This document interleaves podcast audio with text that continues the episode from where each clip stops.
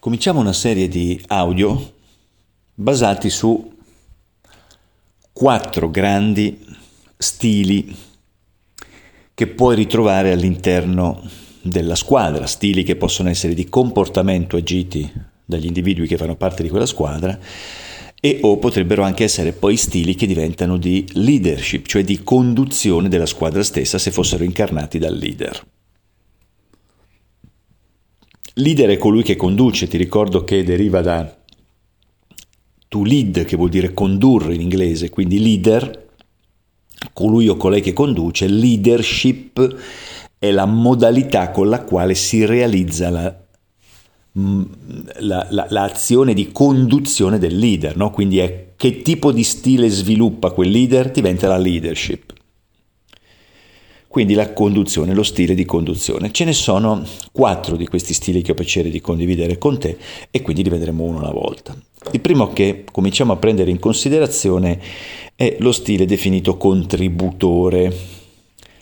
Con questo termine si intende che la persona porta un contributo all'interno del team, perché team vuol dire squadra. Traduco questi termini solo perché ancora una volta c'è tanta confusione quando senti parlare nei sistemi di comunicazione italiana all'interno delle aziende, all'interno della, della struttura sociale in generale, quindi a volte senti tradurre team come gruppo. No, team vuol dire squadra. Ah, quindi ti stavo dicendo che all'interno del team potrebbe esserci un modello di comportamento chiamato contributore. Come porta il suo contributo il contributore? Perché per definizione porta un contributo. Bene, la cosa che più di altre lo stimola, lo motiva, lo ingaggia, lo, lo rende particolarmente performante è portare all'interno del proprio team dati e informazioni. Ciò che stimola particolarmente il contributore è offrire agli altri dati e informazioni.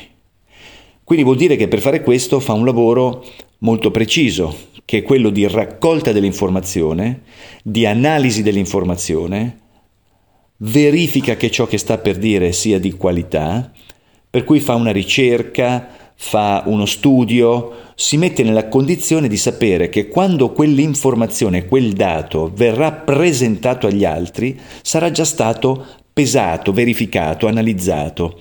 Molto, molto raro che il contributore parli a caso, che dica cose scorrette o che dia, come si dice, fiato alla bocca. No, non è una persona superficiale e che racconta la prima cosa che gli passa per il cervello. Fa molta attenzione da questo punto di vista.